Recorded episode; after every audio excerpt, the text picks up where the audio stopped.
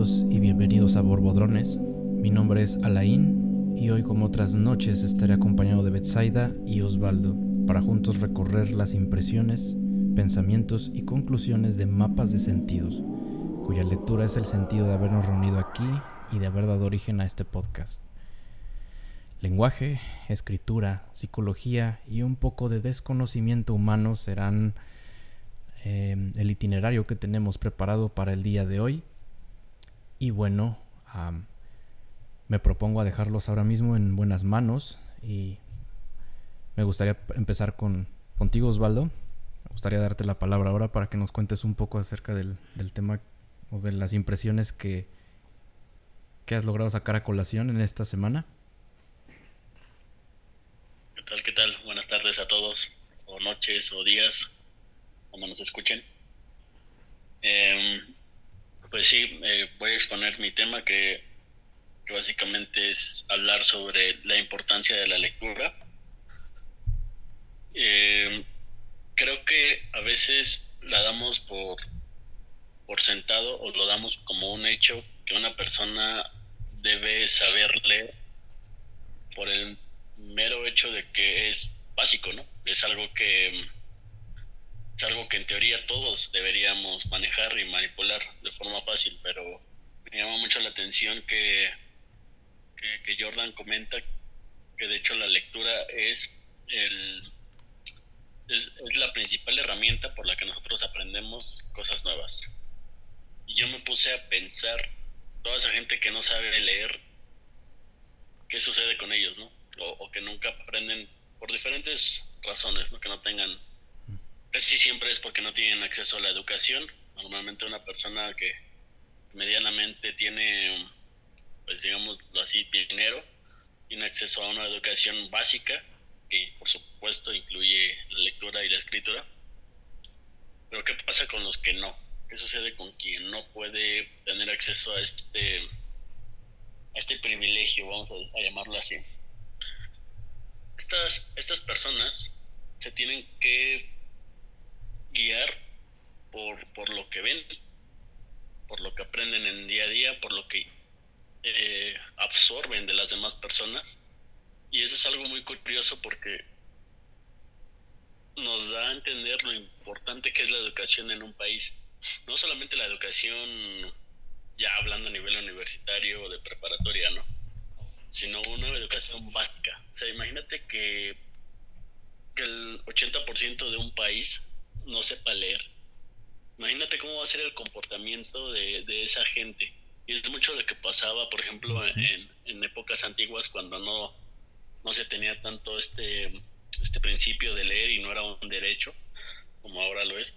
Este, imagínate toda la ignorancia que se arraiga y también me da pie a, a, entender que por qué se creía lo que se creía, ¿no? ¿Por qué tantas supersticiones? Porque era más fácil manipular a las masas y básicamente porque el mundo funcionaba como funcionaba, ¿no? Y es porque no, no había este no había esta herramienta, no existía y es la más importante para nutrir y para formar nuestros propios criterios y juicios. Es decir, si tú no tienes una base eh, extra de dónde alimentar tu conciencia, todo, todo va a estar basado en, en lo que tú ves y observas. Y entonces tu círculo es el que va a tener la razón y tu círculo es el que va a estar correcto.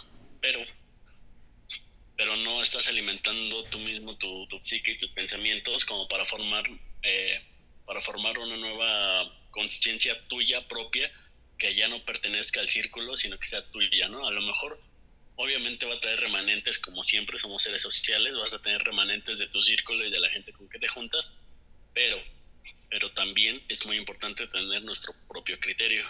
Eh, a mí me fascinó esa parte justamente porque me dio a entender por qué la educación es tan importante, porque yo siempre lo he escuchado, ¿no? Así es que la educación es súper importante, ¿no? La educación básica. Y yo, yo lo decía, pero así como eh, de manera moral, ¿no? Así, no, pues, pues sí, sí es necesario, ¿no? Pero no, hay un porqué y, y creo que justamente es esto, ¿no? Obviamente la educación te abre puertas, ¿no? Pero, pero la educación básica es esencial meramente por esto.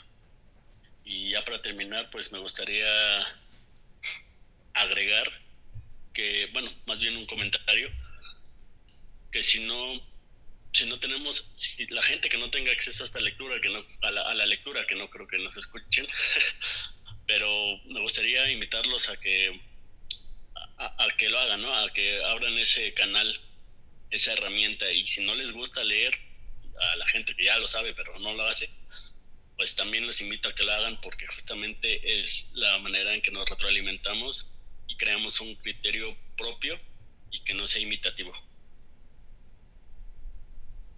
Mm. Excelente. Esa, e, este tema que acabas de elegir tiene, pues tiene varias aristas muy interesantes. Una de las que me saltó ahorita mientras estabas hablando, definitivamente fue el, acceso a la información y cómo es que, eh, en efecto, la, la ausencia de, de, un medio tan, tan básico en nuestros tiempos y tan, tan, digo, ¿cómo decirlo? Algo que ya se da por hecho en una persona pues con educación básica en nuestros tiempos, es precisamente, eh, implica tantísimas cosas. Es decir, eh, tener acceso o tener la capacidad para poder leer y, escribir, o sea, tan solo leer y aprender a través de la lectura, marca una especie de brecha personal. Es decir, mencionabas hace rato que si no es a través de la lectura, lo que vas a aprender va a ser de forma empírica, va a ser observando a otros. Y a partir de ahí empiezan las brechas, empiezan que la brecha personal, la brecha cultural, la brecha ideológica, la brecha del idioma y, no sé, o sea, tantísima cosa que puede ocurrir ahí de por medio. El, el poder absorber o aprender cosas explícitas, o sea, única y exclusivamente de las personas, e, e, es, marca todo de una forma, como lo mencionabas hace rato, que solamente, por ejemplo, eh, se daba más fácil la propagación de mitos, eh, la, propagación de ideas falsas y sobre todo eso que se dice muy, eh, bueno, que lo he escuchado mucho últimamente y, tiene que y creo que lo mencionaste ahorita, que o sea, actualmente se dice mucho o he escuchado mucho la idea de que las relaciones personales más cercanas que tienes son las que definen mucho de ti. Ahora imagínate, creo que lo mismo podía decirse en aquellos tiempos o, de la gente que no podía o actualmente no puede leer y escribir. Lo mismo se podría decir de ellos en cuanto a su conocimiento. Está definido exclusivamente al círculo de personas de las que se rodea, lo que escucha, lo que oye, lo que les escucha repetir, aseverar o decir, no, pues es que yo sé esto, es que yo escucho aquello otro. Es este, ciertamente, pues, pues interesante. Y también creo que cuando me mencionaste acerca de algo de la manipulación antaño, ¿correcto? A través de, del desconocimiento. se manipulaba tan fácil antes, ¿no? Porque no tenía, no se tenía tanto acceso a la lectura. Sí. Sí, y bueno, e, es una de las teorías de por qué antaño, por ejemplo, en, en las burguesías europeas, bueno, en todo lo que son las altas castas, las coronas, los burgueses europeos, pues era muy normal que solamente se enseñara a leer y escribir a, a, la gente que tenía una clase noble, pero esto, hablamos de, de, la alta edad media, ¿no? De hace muchísimo tiempo. Ya después, eh, pues ya un tiempecito después como que ya fue eh, cascadeándose esa información a estratos pues menos privilegiados que una burguesía, pero sí, ciertamente eh, eh, es todo un hecho y, fíjate que sí, yo creo que da todavía para más cosas y más ideas, puede, puede salir más ideas de las ideas, pero estoy muy de acuerdo en todo lo que comentaste. Sí, es un tema que da para largo, de hecho por eso me gustó y, fue una, es una una parte muy corta de la que comenta, pero con eso a mí se me vino a la mente y dije, híjole, ¿qué, tanto afecta, ¿no? El, solo hecho de no saber leer. Sí. Así es. Bueno, a mí me gustaría comentarles sobre este tema, aunque dice Osva que pues es una parte corta, pero creo que en la lectura se da mucho énfasis en, en este tema de la, del lenguaje, de la lectura y la escritura, porque precisamente es lo que le da forma, por así decirlo, al conocimiento que ya tienes. Es este, o sea, las experiencias que, que se te van presentando, tú les das una, una forma de acuerdo a tus conocimientos, ¿no? Y puede quedar hasta ahí, como ustedes mencionan. La gente que no sabe leer, pues hasta ahí queda. Y entonces sí es muy importante el lenguaje, la lectura, para poder darle mm, un nombre o una forma a ese conocimiento y así irlo, irlo, este, que sea, que forme parte pues del, de todo el conocimiento, ¿no? es como que, bueno, no sé si me di a entender. Gracias a, ese lenguaje, a esa escritura y lectura, es como le podemos dar forma para que eh, ese conocimiento se vaya transmitiendo de generación en generación. Sí, sí, es un medio muy poderoso. El sí, lenguaje incluso es lo que mencionábamos antes, ¿no? básicamente así es como se transmite la información y por eso es que ya no partimos de cero, ¿no? En el conocimiento, en la rama del saber, porque ya hay un precedente sentado que justamente se da, pues, por porque no podemos escribir y podemos leer. Cierto es. Bueno, pues ahora me gustaría que, que pasáramos ahora con con, el tema, o, más bien con las ideas que, lograste sacar en, conclusión por tu parte, Betsa, de, en esta semana? Ajá.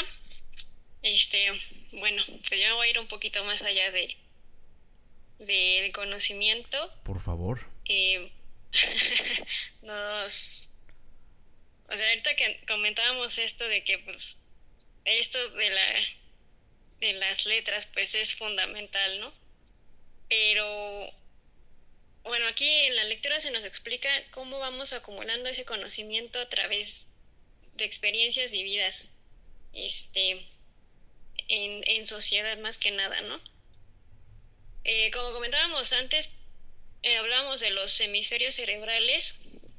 Bueno, yo les comentaba que pues todo entra primero por el hemisferio derecho, que es la parte creativa, o la parte más primitiva, por así decirlo, porque y gracias a ella es como hemos ido desarrollando esa parte más compleja, el lenguaje y toda la lógica, lo conocido, ¿no? Pero primero entra por, por esa parte. Y sabemos cómo actuar gracias a ese cúmulo de conocimiento que es la cultura en sí. Hablábamos, eh, bueno, al principio del libro, Peterson menciona mucho la cultura, que es la que la que nos rige como sociedad y nos hace, o sea, la cultura nos dice qué hacer ante, ante lo que se nos presente, sean cosas nuevas o no, pues más o menos tenemos una idea de qué hacer. Sin embargo, esta parte que, quiero comentar, pues es como que el otro lado de esto, ¿no? El lado oscuro, por así decirlo. No sé si llamarlo ignorancia, porque pues ha estado siempre ahí, pero más que ignorancia es algo que aún no podemos descifrar. No sé, no, a pesar de todo el, desarrollo que hemos tenido, como decíamos, con las manos, el lenguaje, eh, hay algo que no hemos podido explicar. Y Jordan nos dice que, o sea, a pesar de todo el cúmulo de conocimiento del que disponemos, no hemos sido capaces de responder a lo que yo personalmente podría considerar la pregunta más importante y yo creo que hasta problemática, que es ¿qué es lo que somos? ¿Cómo es posible que no hayamos podido responder ese tipo de, de preguntas? Es algo muy complejo dado que sabemos hacer algo, o sea, nos compara, bueno, no nos compara, menciona a los niños, por ejemplo, que pues los niños hacen cosas por imitación, este, y eso continúa a lo largo de, de la vida. Siendo adultos actuamos como, como la sociedad nos dice, la cultura, este, y, o sea, como que sabemos hacer las cosas, mas no sabemos explicar por qué hacemos lo que hacemos. Eso es algo que a mí me llamó mucho la atención, de que, como les comentaba, a pesar de todo lo, todo el conocimiento que hemos ido acumulando desde la era primitiva, esa pregunta nunca ha podido ser contestada. Mm, o sea, al, menos ahorita, no sé, pienso en la generación de nuestros padres o nuestros abuelos que a lo mejor no sabían qué era sentir ansiedad o sentir miedo, no sabían cómo explicarlo. Y ahora pues ya, ya sabemos qué, qué es lo que nos pasa, ¿no? Cuando sentimos ese tipo de cosas. Pero esa pregunta de por qué hacemos lo que hacemos o qué somos, o así que por qué estamos aquí, eso es algo que no, no se ha podido descifrar. ¿ustedes, ¿Ustedes qué creen por qué, por qué ese tipo de preguntas siguen en el aire? Pues yo pienso que es porque es una pregunta muy subjetiva. Justamente es el, ese es el significado de la vida, ¿no? El significado que cada uno le dé y que cada uno eh, asigne a, lo que está haciendo o a lo que no está haciendo. Entonces es subjetivo, por eso no se puede responder, no se puede dar una, una respuesta genérica a esa pregunta, porque lo que para mí es la vida no va a ser lo mismo que para ustedes dos. Entonces, ¿qué es lo que somos? Pues, pues personas, ¿no? Pero ¿a, qué venimos? Pues, pues eso solamente lo puede responder cada uno de nosotros. Eh, no, no hay una respuesta como tal, ni la habrá nunca, una genérica, porque simplemente no existe. Es como querer desentrañar el, el por qué se originó el universo, ¿no? Es una respuesta, una pregunta que jamás tendrá respuesta, y si la hay, pues no, no la sabremos nosotros. Eh, pues entonces es, es, muy subjetivo, ¿no? O sea que el por qué actúas como actúas pues es ya dependiendo del significado que le dé cada quien. Pues sí, digo, tú trabajas porque, porque quieres comprar algo a lo mejor, ¿no? Y habrá quien no le guste trabajar, ¿no? Y entonces para mí el significado de la vida a lo mejor es comprarme ese algo y a lo mejor el significado de la vida para ese otro es pasársela relax. Ah, ok. Em, la pregunta se vuelve se vuelve compleja a medida que barajeamos ciertas variables que van haciendo de cada ser humano, tal como mencionan, algo único e irrepetible. Irónicamente, eh, pues los únicos y diferentes creo que somos todos. Y es porque somos una... O sea, tan solo hay una variante en cada uno de nosotros, como lo es, por ejemplo, la personalidad, que está afectado por la cultura, por factores biológicos, por lo que vimos en nuestra infancia, por nuestra psique y súmenle cuanta cosa quieran. Y después de eso, da, o sea, da como resultado que cada persona tiene un, le da un sentido a la vida de acuerdo a, a sus valores, a su moral, a lo que para ellos piensan que es más o que es menos. Y finalmente, pues, las metas. Esa es una de las razones por la que también me parece que el tema de la narrativa entra y sale mucho en, en, las lecturas de Peterson, porque justamente esto que, mencioné antes de la palabra narrativa, que es valores, lo que es más, lo que es menos, y las metas y los obstáculos, forma parte de la narrativa misma.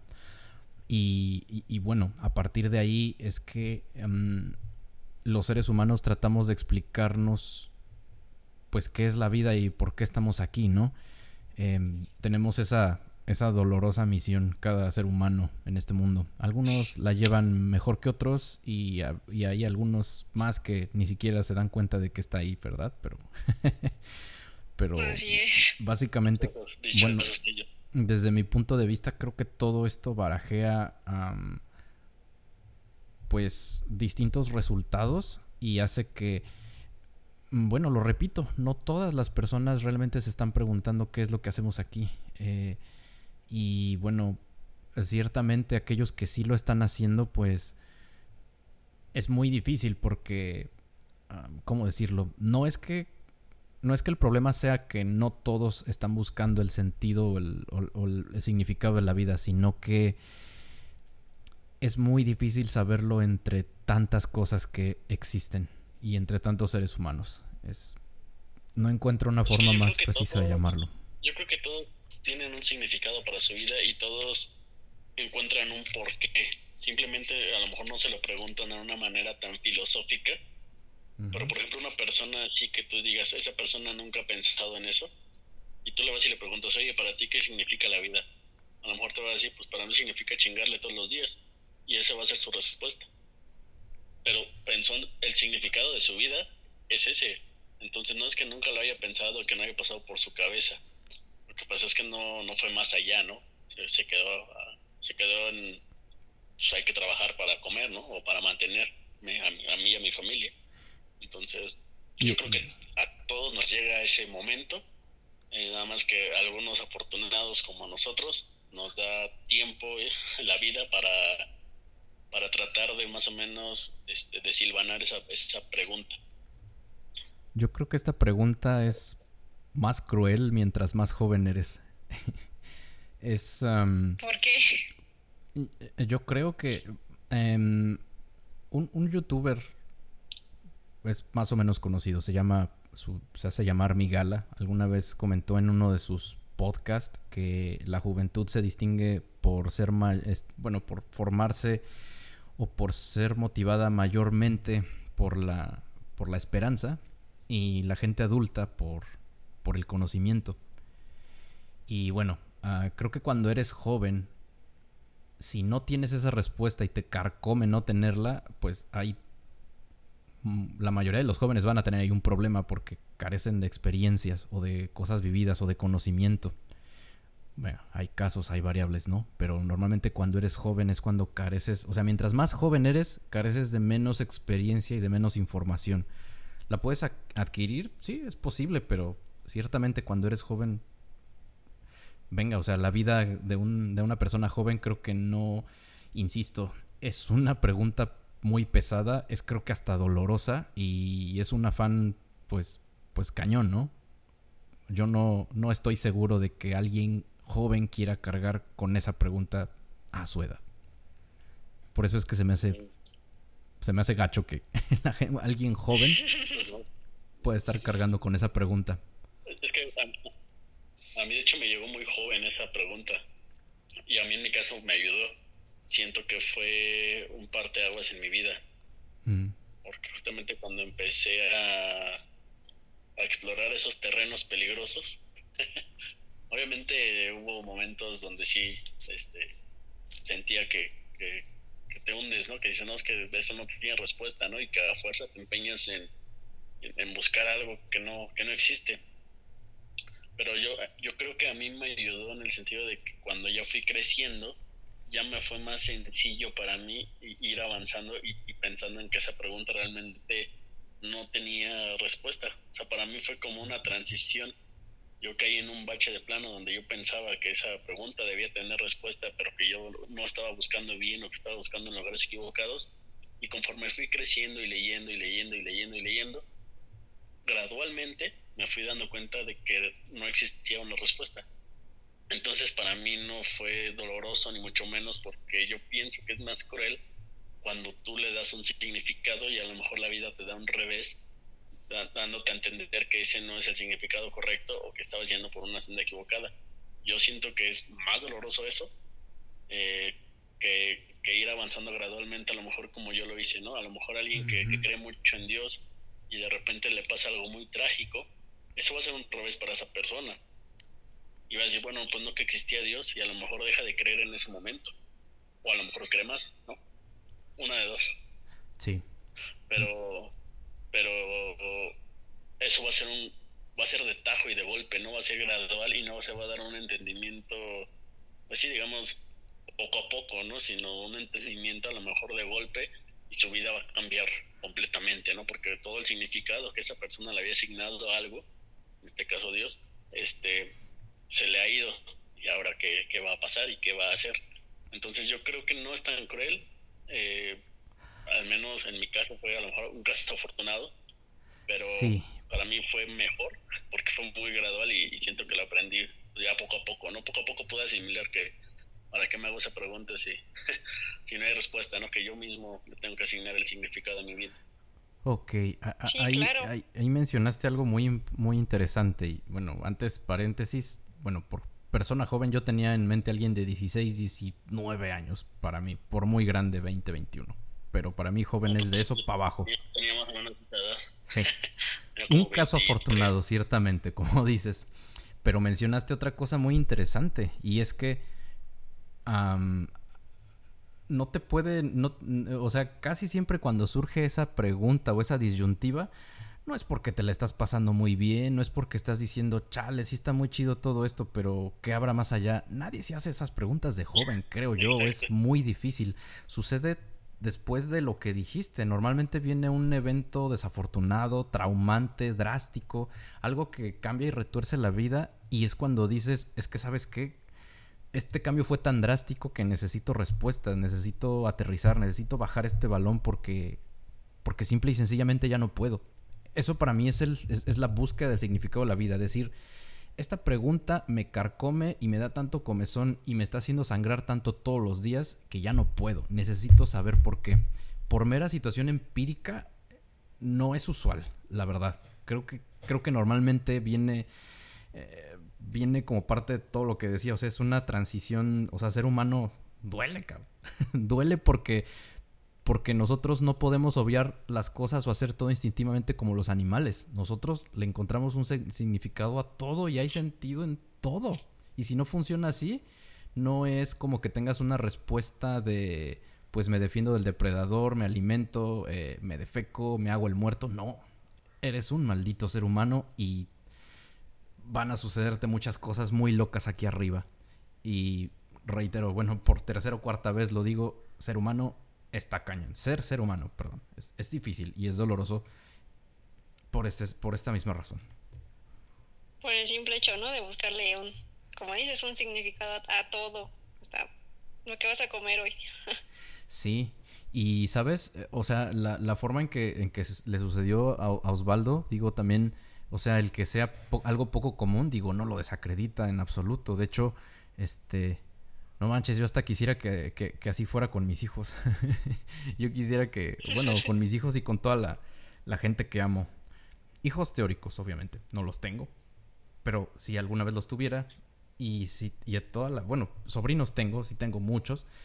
Si alguna vez ellos tuvieran que preguntárselo, tuvieran que afrontar esa pregunta, me gustaría que fuera algo muy parecido a lo, a lo, que cuenta Osvaldo, o sea, que fuera una decisión personal, que fuera un, pues sí, una, un, viaje del héroe de mí y de empezar a buscarle, rascar, a conocer y a, y a tratar de divisar algo porque, porque es difícil, es muy difícil cuando... Sí, pero, es que aún así, como tú dices, son situaciones críticas, o sea, realmente no es que, como dices, no es porque yo me la estaba pasando bomba, ¿no? Y quiero saber qué onda con la vida, sino que fue, porque básicamente no tenía a nadie, estaba solo y lo único, lo único que tenía que hacer o que podía hacer era eso, y no tenía que hacer otra cosa. Entonces eso me dio, pues como orgullo, ¿no? Me tuve como cierta fortuna, digámoslo así, aunque en ese momento se vio un momento desafortunado de la vida. Pues tuve esa fortuna de poder estar solo todo ese tiempo, de poder reflexionar yo solo, de poder empezar a leer lo que yo quería, empezar a asimilar esas lecturas y eso fue lo que le daba dando forma. Entonces, fue, yo creo que fue más un golpe de suerte que algo, algo que yo hubiera planeado, ¿no? A partir de este momento voy a, encontrar el significado de la vida, ¿no? Pues no. bueno, tú le diste ese significado positivo, ¿no? Porque en mi caso, eh, pues mi crisis sí, a mí sí me pegó, sí me, sí me dio una patada en el trasero, ¿no? Y es hasta apenas ahorita, hace unos años, que es como lo he estado viendo, como lo dice Osvaldo. Y ya digo, ay, bueno, ya no voy a estar preocupando por ese tipo de preguntas que pues no tienen respuesta y para qué gasto mi energía. O sea, sí, es padre filosofar, pero pues tampoco enfrascarse, ¿no? Entonces, en, mi caso sí fue lo contrario, Osvaldo. A mí sí me, me duró muchos años esa, esa crisis. Entonces, para mí sí, sí fue algo cruel como dices, decía hace rato, es que si tú le quieres buscar el significado hasta qué vas a comer, eso es una angustia y eso no trae más que mal. O sea, hay, hay preguntas que pues voy a comer esto porque se me antojó y ya, ¿no? Pues, no, es necesario ir más lejos, ¿no? Y, a veces es donde el, ser humano se enreda solo, ¿no? Haciéndose preguntas de más y te das cuenta que casi todos los problemas que tenemos, eh, yo creo que la mitad de ellos, si no es que un poco más, son inventados de nuestra mente, ¿no? Así es que te empiezas a preocupar por cosas que ni siquiera sabes si han pasado, que ni siquiera sabes si van a pasar, y tú ya le estás buscando significado y qué vas a hacer según tú. Y ya estás preocupado. Y la situación todavía ni llega y a lo mejor ni llegará.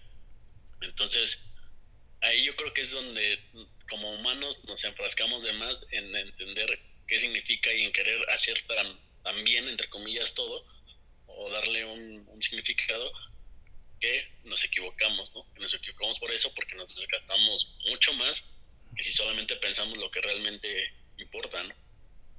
Yo le llamaría sobreexposición a la información. Porque creo que una mente no fraguaría tantas cosas solita. Sería más bien el resultado de estar, pues sí, viendo o estar expuesto a tanta información, estar viendo tantas cosas o estar a veces rodeado de la, de la gente equivocada o como vulgarmente dicen, pues hacerse tanta chaqueta mental, ¿no?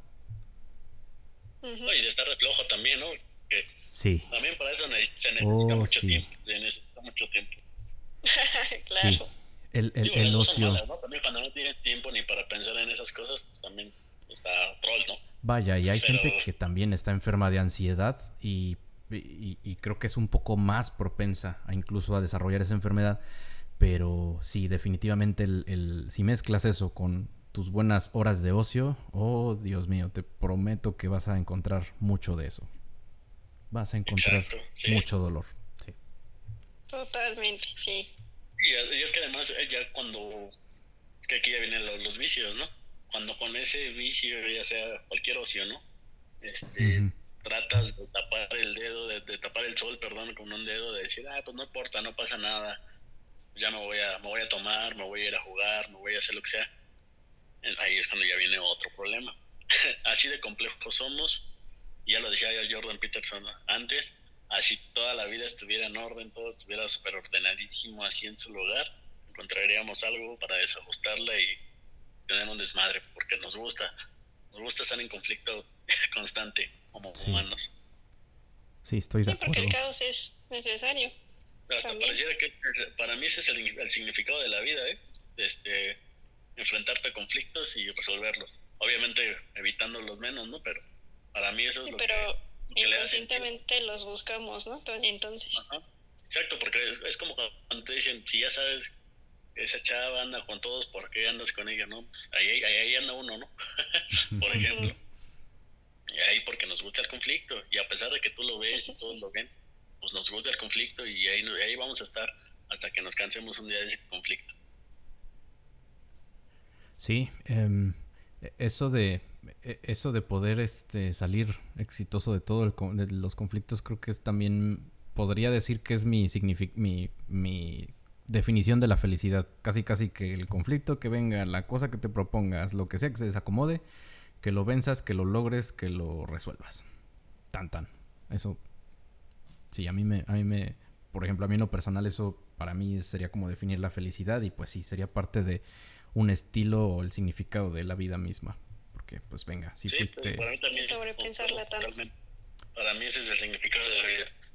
Sí. Y, creo que hasta, y creo que hasta biológicamente es, es, acertado, o al menos tengo ese fundamento de en que, pues ya lo habíamos platicado otra vez, ¿no? Tienes tus dedos pulgares, tienes tu super cerebro y tienes, pues eres bípedo y estás hecho para resolver problemas.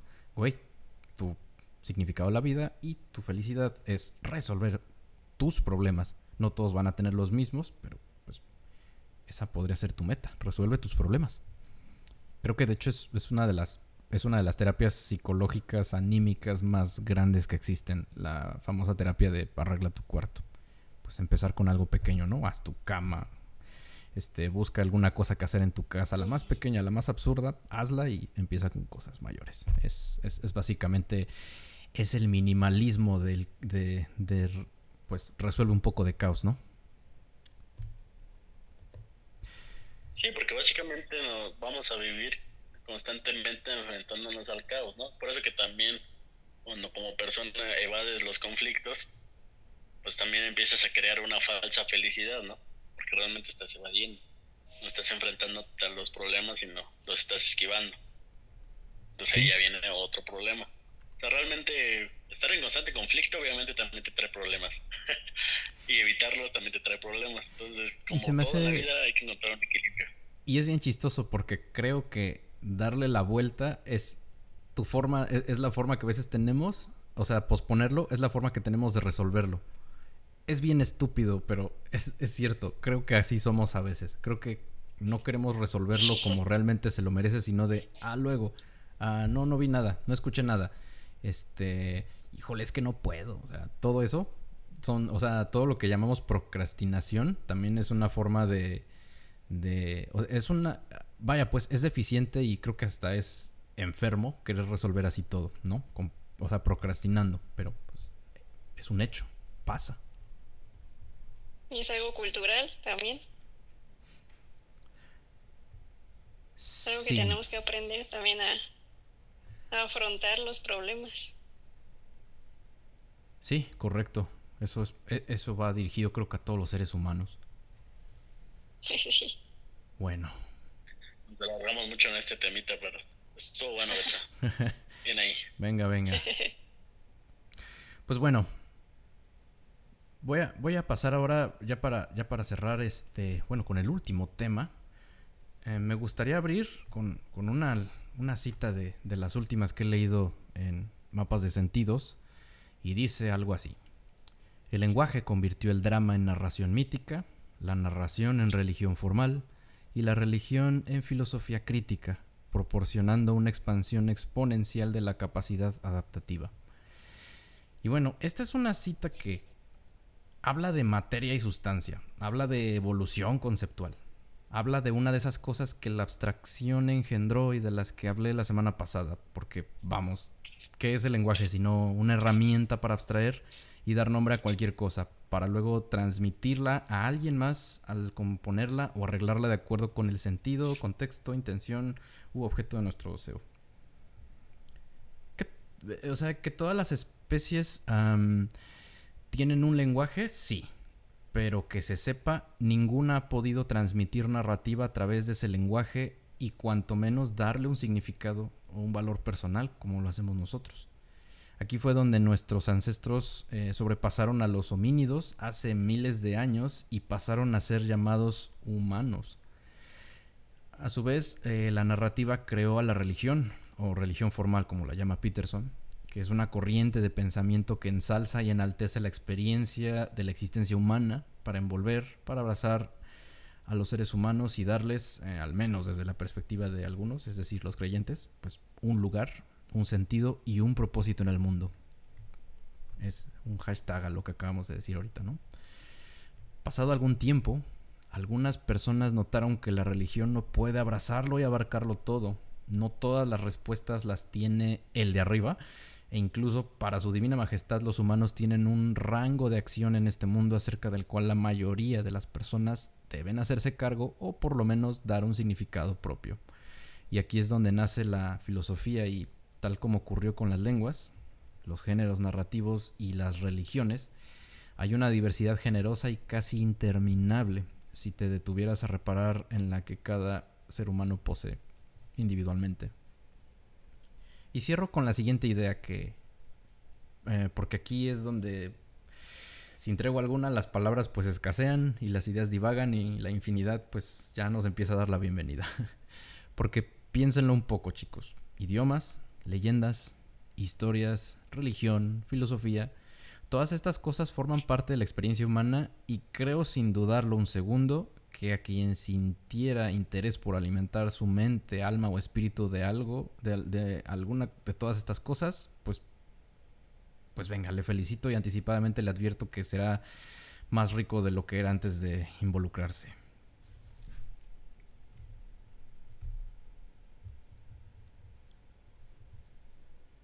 Y así.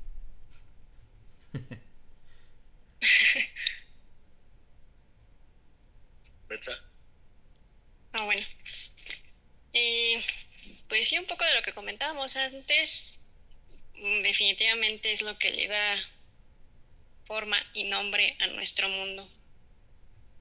Este, pues yo creo que todo ser humano vive de historias, aunque no sepan leer, pero pueden observar, ¿no? O pueden refugiarse en una religión.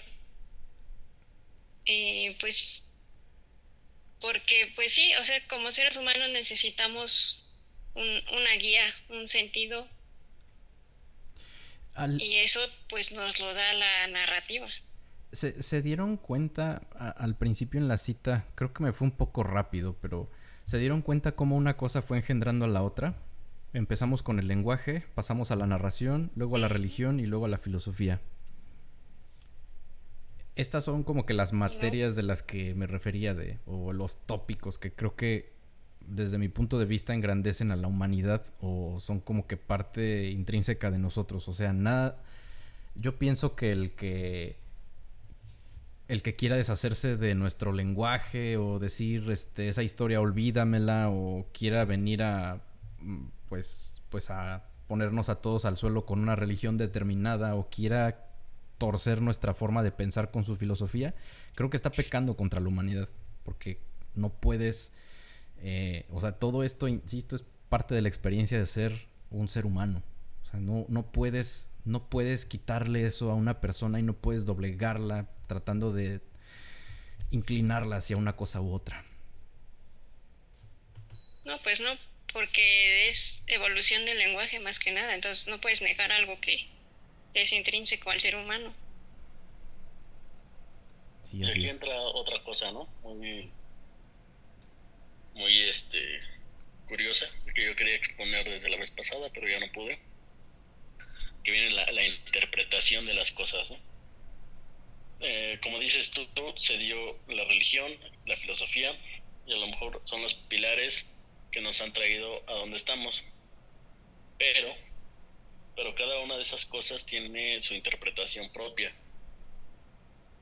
Es decir, el autor o quien lo haya escrito lo escribió de alguna forma y quienes lo leemos, quienes lo asimilamos, quienes lo vamos consumiendo, lo interpretamos de otra. Entonces ahí se tuercen otra vez las ideas, porque a lo mejor algo que en un inicio se planteó como un avance como algo que podía ser válido para la humanidad, ahora ya no lo es, ¿no? Eh, vamos a poner un ejemplo ya muy progre. Eh, a lo mejor antes, cuando se creó la Biblia, eh, era muy válido que, el hombre tuviera el papel principal en la sociedad, ¿no? Y así estaba visto, y así estaba determinado, y así estaba hecho. Y hay muchas cosas de la Biblia que están orientadas a eso, ¿no? que el hombre es el, el dominante y el que sabe decidir, ¿no? El que sabe actuar. Pero con el paso del tiempo, como se, ha ido modificando la cultura, se han ido interpretando de otro modo las cosas. Ahora, eso que se interpretaba como positivo en aquellos tiempos, ahora lo podemos interpretar como algo negativo, ¿no? Pero entra otra parte muy, muy importante. En eso, siempre que entra un conflicto de, de ese índole, lo que hay que hacer es interpretar únicamente lo que afecta a la moral y no ser literales, ¿no? Es decir, si dice eh, el hombre tiene que trabajar, pues a lo mejor decir, bueno, las personas tienen que trabajar, ¿no? Para sobrevivir. Y a lo mejor ese es un mensaje correcto y positivo, más bien es, más bien es correcto y positivo en nuestra época, y, y a nadie va a afectar, ¿no? A que si tú le dices, no, pues el hombre tiene que trabajar, pues entonces ahí te vas a enfrentar a toda una oleada de, gente que no va a estar de acuerdo, ¿no? Eh, entonces es, es muy curioso porque a pesar de todo lo que vamos avanzando como tal, todo, todo siempre depende de la interpretación, todo. Sí, correcto. Eh, me, me, parece que también tiene ahí bastante que ver, este, sí, eh, todas estas cosas me parece que, que son lo que van forjando una identidad cultural en las personas y es de donde deviene precisamente la interpretación, ¿no? Es decir, este, pues no sé, a lo mejor no es lo mismo que, que, que yo lea o que yo cite algún pasaje bíblico aquí, a que lo haga, no sé, en Israel, o a que lo haga en, Inglaterra, en alguna de, en alguno de los de los barrios este más neoliberales de, Manchester, etcétera. Entonces,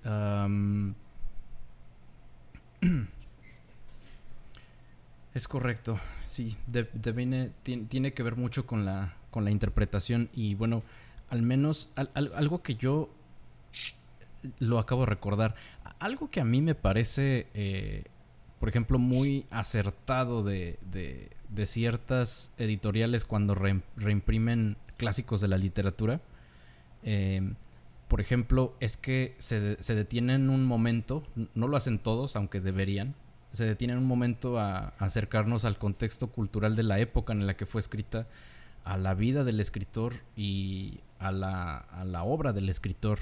Es decir, tratan de pintarnos un panorama como para predisponernos para, a ver, yo sé que vas a leer algo que a lo mejor te va a sorprender, te va a sacar de onda, vas a leer en un idioma un poco extraño, a lo mejor con un ritmo al que no estás acostumbrado y probablemente la historia va a ser lentísima. Pero por favor quiero que entiendas esto, esto, esto y esto.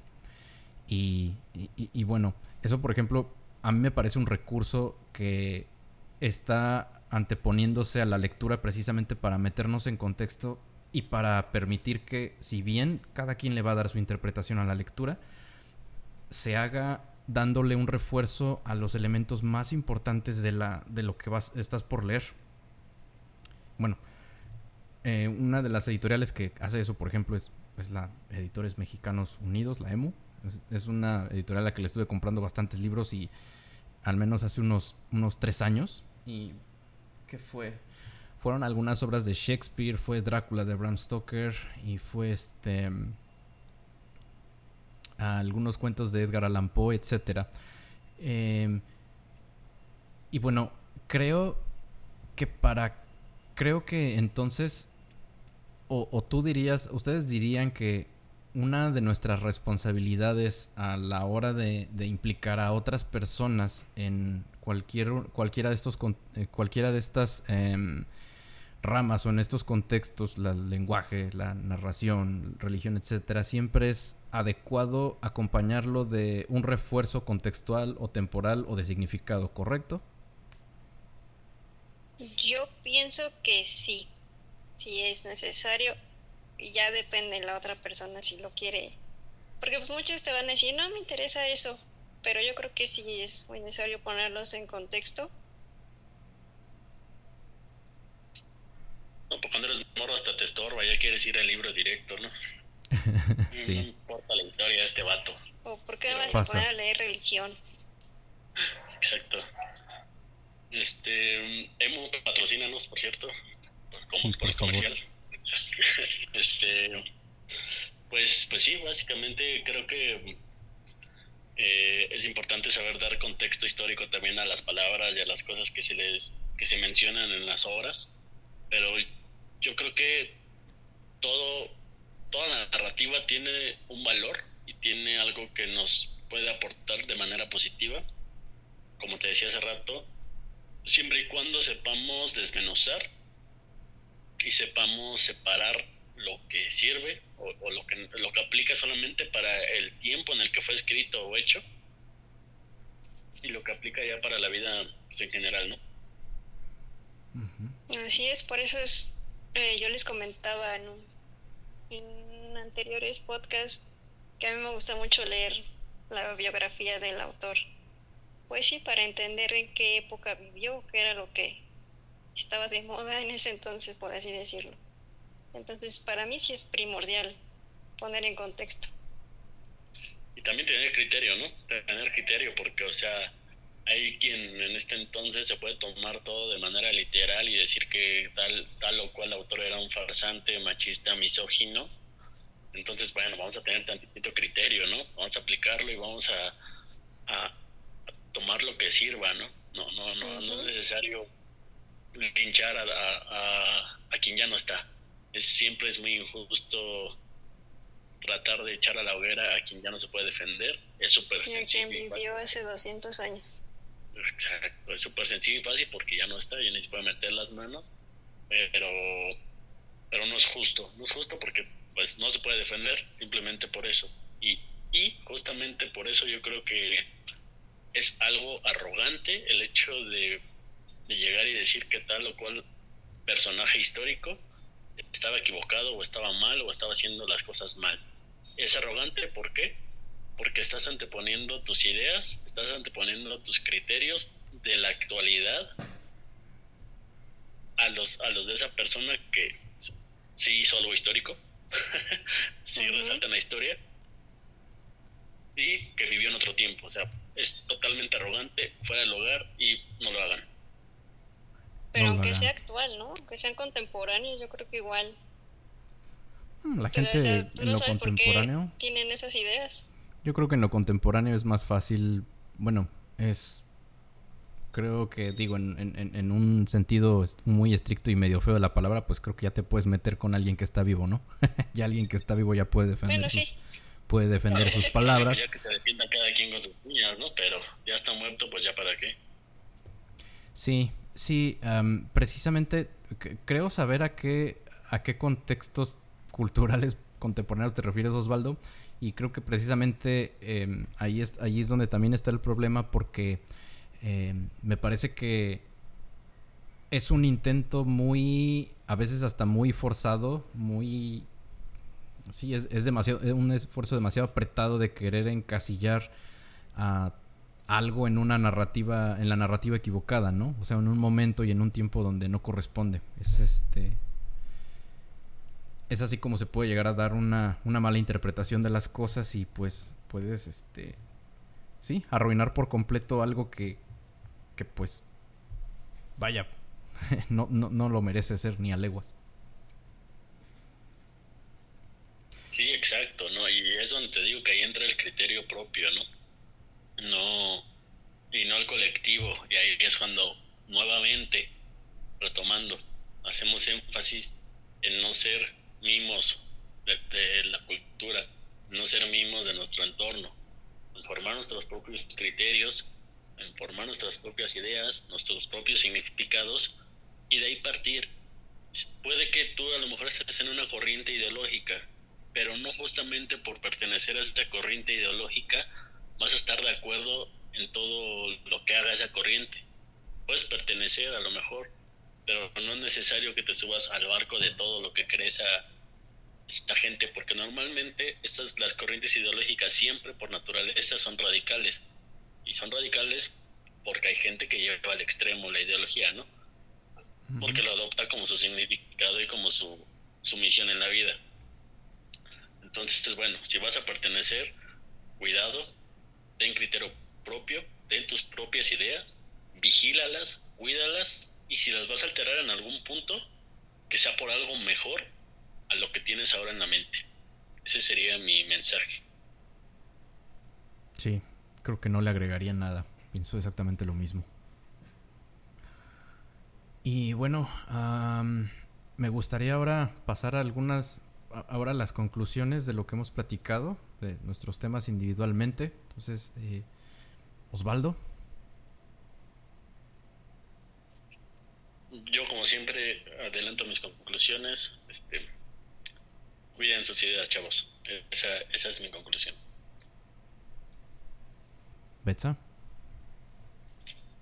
Ok, pues aprendí que no hay que darle significado a todo. Muchas cosas no lo tienen. No sobrepiensen y pues hagamos lo que tengamos que hacer, resolver nuestros problemas, como dijiste, como bien dijiste, Alain. Y pues, sería todo. Pues bueno, por mi parte yo me quedo mucho con lo que platiqué hace rato acerca de del sentido de la vida y la felicidad, pues simplemente me gustaría decir que lo que espero y deseo pues para todo ser humano, desde aquellos que amo y por los que no puedo imaginar un solo día de mi vida sin ellos, hasta, hasta los más indeseables, es que ganen todas y cada una de sus batallas y que todos los conflictos legítimos, todo lo que se hayan propuesto, pues se haga realidad. Y pues lo que no se pueda arreglar, pues que aprendamos algo de ello, ¿no?